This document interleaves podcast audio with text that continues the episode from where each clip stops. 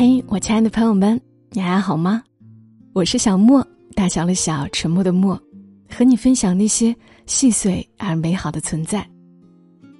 昨天收到一条私信，是一个三十岁的单身女青年，因为听了第一个喜欢我的女生那个故事，给我发来的私信。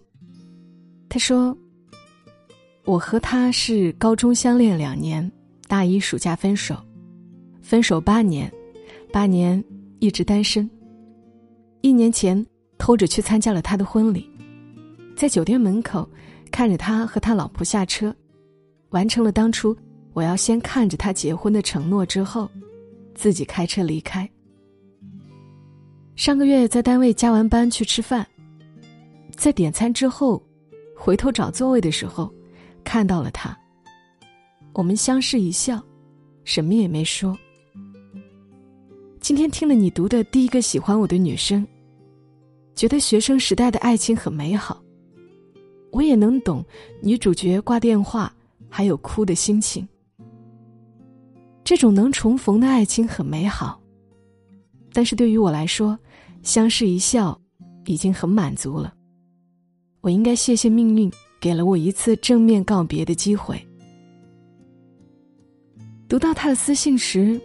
我就觉得她是那种特别美好的女孩子，字里行间里没有怨气和不甘心。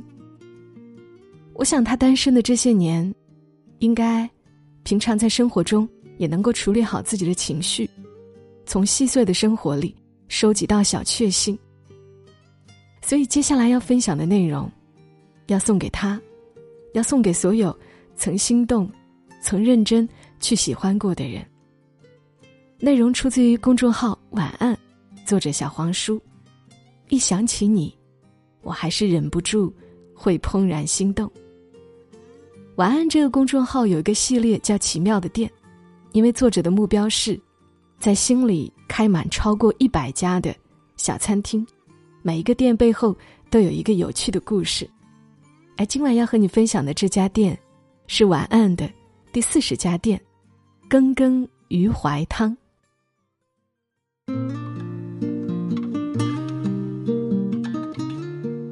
出了青岛理工大学西门，走到路口，然后左拐，走个几十步的样子，有一家专门做羹汤的小餐厅，名字叫“羹羹鱼怀汤”。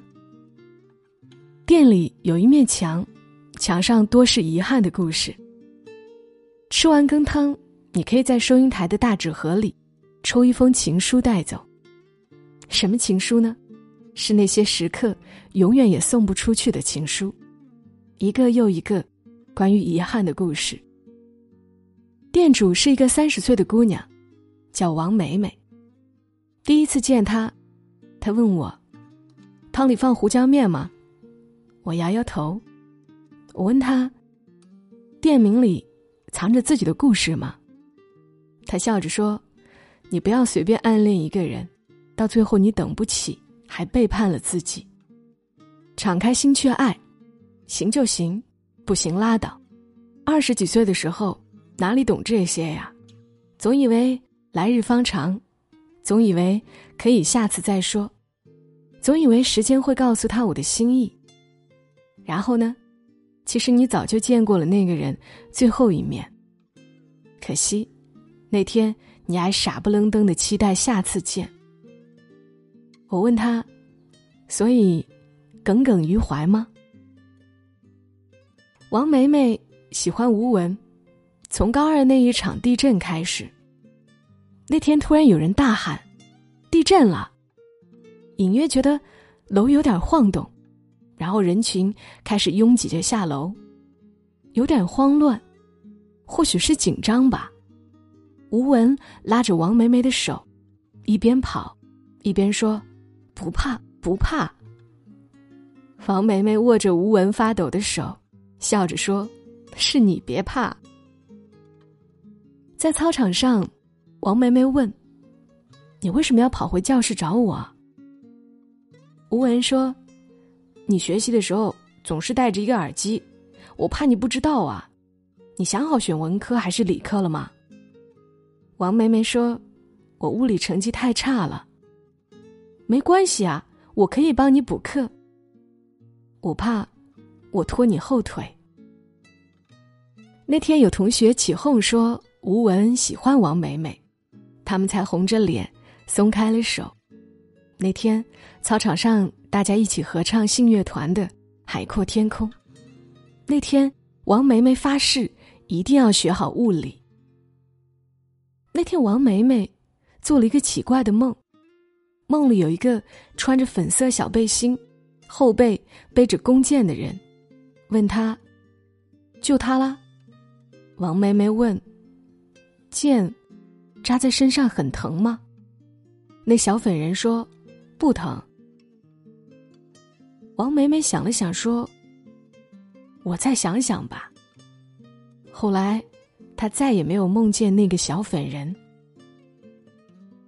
高考前的第一百天，王梅梅和吴文在学校食堂一起吃饭，因为去的有点晚，只剩下一碗羹汤。吴文说：“你先吃吧。”王梅梅吃了几口说：“我不饿。”然后吴文就把剩下的都吃了。然后晚自习，吴文迟到，门口罚站十分钟。进了教室以后。吴文悄悄的从怀里掏出一个袋子，很神秘的跟王梅梅说：“喏，你最爱吃的炸鸡，快，趁热乎吃。”王梅梅问：“你哪里买的？”吴文说：“我给你掩护着，你就吃吧。”然后，班主任从教室的后门窗户把他们俩给抓住了。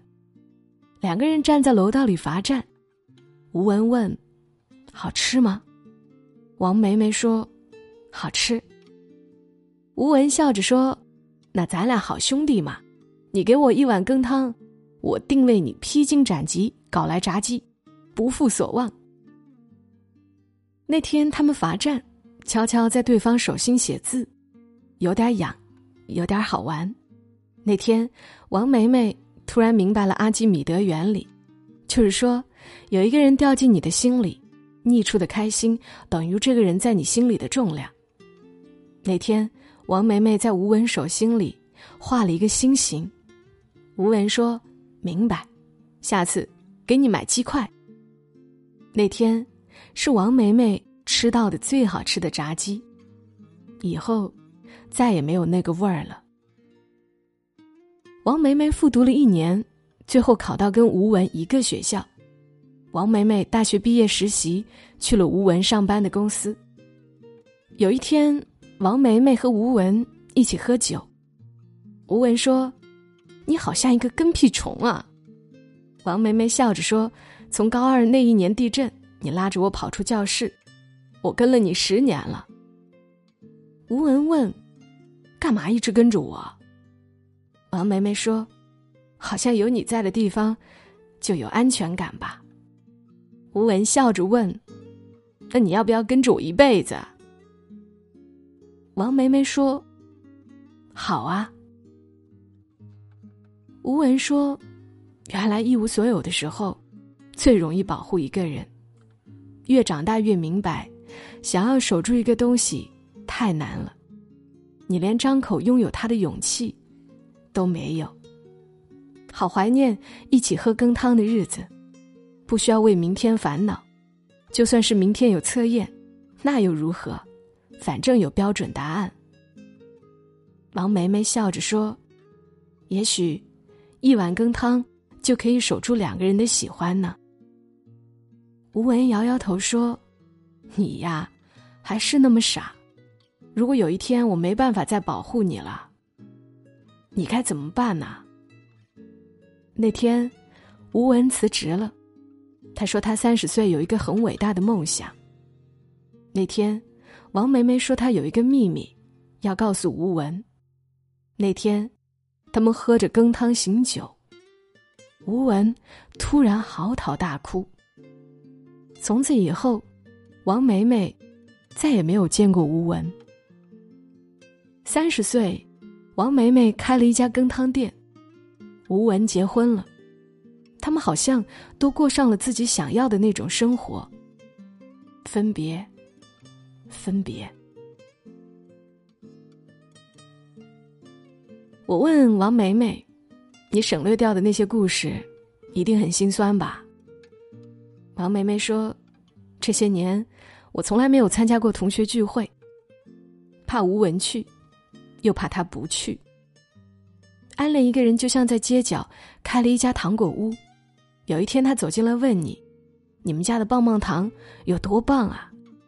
你回他：‘种在地里，可以长成一棵棒棒糖树。’”然后他买了一棵走了，你眼睁睁的看着他埋在那里，你不忍心他失望，于是，后来啊，你在他种糖的地方栽了一棵树，树上挂满了糖果。有一天你看见他领着一个可爱的姑娘，站在树的旁边，那么开心。你不是希望他开心吗？你看，他那么开心。你为什么不开心呢？如果当初告白就好了，成功或者失败，现在都不会耿耿于怀了。你总要给喜欢一个交代，用这个交代打包自己青春里的一厢情愿。我说，突然发现这个羹汤里放一点胡椒面更好喝。可惜我已经没有度量。喝下第二碗了。王梅梅说：“对呀，我知道再过几年，我就会把暗恋看得云淡风轻，不在一起也没有关系。不要劝一个偷偷暗恋的人大胆表白就好了，不要劝真心付出的人及时止损就好了，不要劝一个失去喜欢放声大哭的人放下就好了。”我喜欢你，耿耿于怀的喜欢，也挺好的。每个人生阶段，不就是因为有各种无趣的烦恼、迷茫的担心、一腔没由头的热血组成的吗？就算很久以后，我都会放下，但是不影响我此刻为他伤心，为他掉眼泪呀。